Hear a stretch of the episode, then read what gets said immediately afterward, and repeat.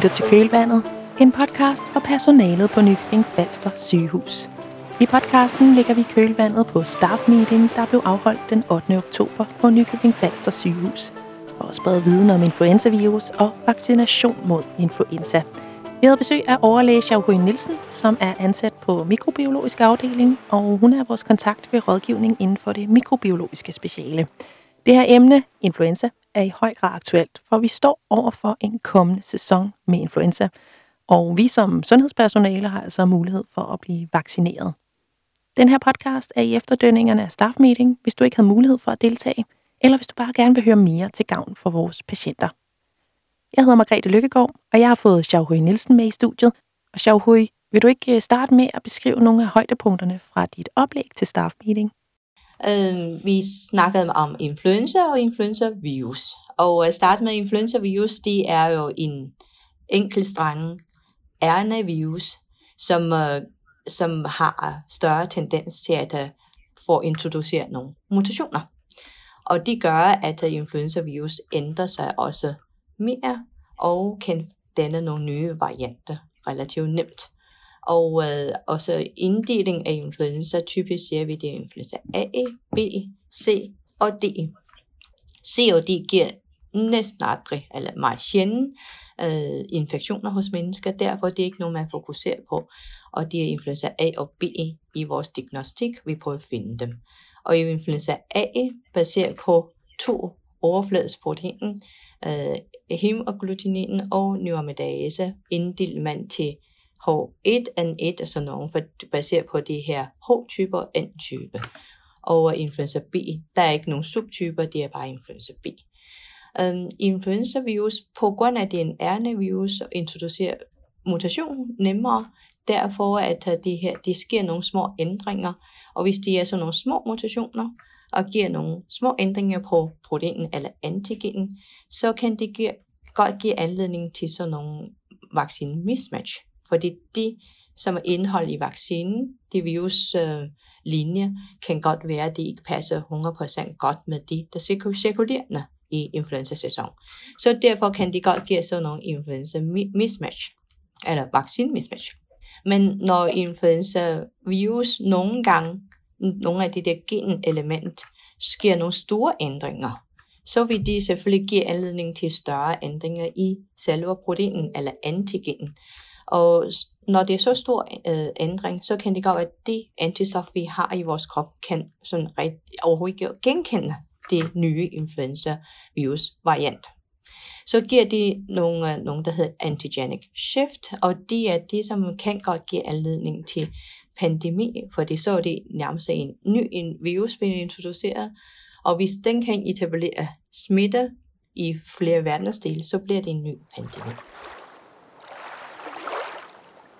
Efter dit oplæg til staff meeting var der nogle af deltagerne, der havde nogle supplerende spørgsmål, og øh, dem skal vi tale om nu.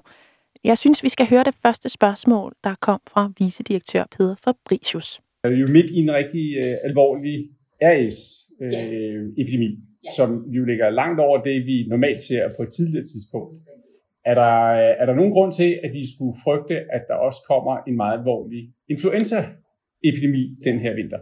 Man kan sige, at uh, hvordan en influenza-sæson kommer til at forløbe. Og det er, det er sådan altid svært at spore, på grund af, at den har den karakter, den har.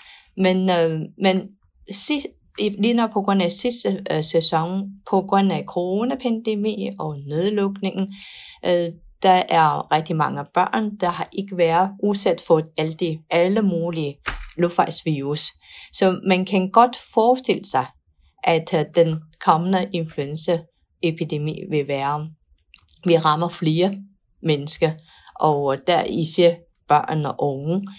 Øhm, og der har også været nogle grupper, har lavet nogle matematiske modellering, så hvis nu, de så forsendt det, så hvis nu der er ikke nogen vaccine, ikke nogen vaccination, så vil man forudse, at det vil være, der vil være en svær influenza-sæson, hvor rigtig mange bliver ramt, og rigtig mange indlæggelser også. Men øhm, det er også derfor, at øh, i den her sæson er der ekstra vigtigt, at vi får vaccineret så mange som muligt.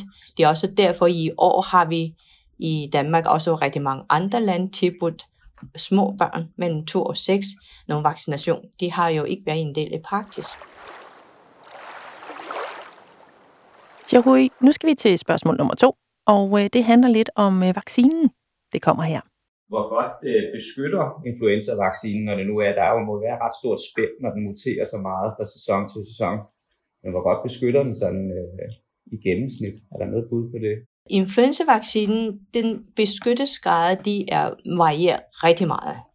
Og de er sådan flere faktorer, der påvirker det. Men hvis man ser rent perfekt verden, teoretisk, en ung og raske menneske, øh, som vi giver vaccinen, og den vaccins indhold rammer rigtig, rigtig godt af det cirkulerende øh, virus, influenza-virus. Så, så vil det så beskytte cirka 70-90 procent så det er så i unge, raske population. Men hos de ældre, så beskytter det væsentligt mindre. Fordi de har bare en dårligere immunsystem øh, til at respondere på de her vacciner. Så der har været nogle nyere studier, har vist, øh, hvis man ser på hele populationen, og i en, i en setup, hvor indholdet i vaccinen rammer rigtig godt af de cirkulerende virus, så vi beskyttelsesgrad være sådan cirka 40-60 procent. Ja, og men man kan sige, selvom de lyder ligesom siger, okay, cirka 50-50, 50 procent, men alligevel øh, influenzavaccinen, de beskytter jo mod, man får sygdommen, og mod, man får nogle kom- komplikationer, svære forløb. Det, på den måde, så vil det også øh, nedsætte indlæggelsesantal. Så det er jo en stor, stor øh, hvad kan man sige, effekt i forhold til samfund og sundhedsvæsen. Man kan sige, som, som ung og raske mennesker, når man får øh, influenza, lang, lang, lang de fleste tilfælde, så forløb det jo ganske øh, uproblematisk. Altså, udover at man er syg det første øh, uge, eller en uge, højst to uger, og feber, og man føler sig rigtig syg lige de første dage, men man kommer sig over det. Øh, men som derfor, at øh, hvorfor skal vi som unge og raske mennesker have den vaccine, når vi alligevel ikke sådan, når vi alligevel kommer over det uden nogen problemer bagefter. Det er sådan, for sundhedspersonale i hvert fald, det er meget vigtigt, at vi får vaccinen for at beskytte de mennesker omkring os, for at beskytte de patienter, som vi håndterer, fordi de, er, de kan være ældre, de kan være svækket, og de kan blive alvorligt syge af influenza, hvis de får det. Det sidste spørgsmål, som blev stillet efter dit oplæg, det handlede om det her med, at der findes nogen, der er allergiske over for et særligt æggehvideprotein. Jeg synes, vi skal høre spørgsmålet her. Der er patienter, der er allergiske over for æggehvideprotein. Øh, og, øh, og så sagde så er der to andre. Hvad gør vi i den situation? Vi sidder med en. Altså nu sad jeg bare med en i går, så spurgte ind til influenzavaccinen, og han var allergisk over for æggehvide. Der var jeg et stort spørgsmålstegn. Uh, influenzavaccinen, det er sådan, at de er, hvis man ser på, hvordan de er produceret, så har de æggebaseret, så har vi cellebaseret, så har vi også nogen, der hedder rekombinant. Og æggebaseret, det er den, som har været på markedet længste tid, og har vi flest erfaring med, og det er også de, som um, de seneste rigtig mange år, vi har brugt det til de største del af befolkningen her i Danmark.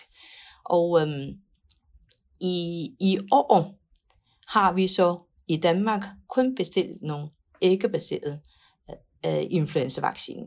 Og øh, under æggebaseret øh, influenzavaccine, der er også to forskellige typer. De er inaktiveret, inaktiveret vaccine, som langt de fleste os der får.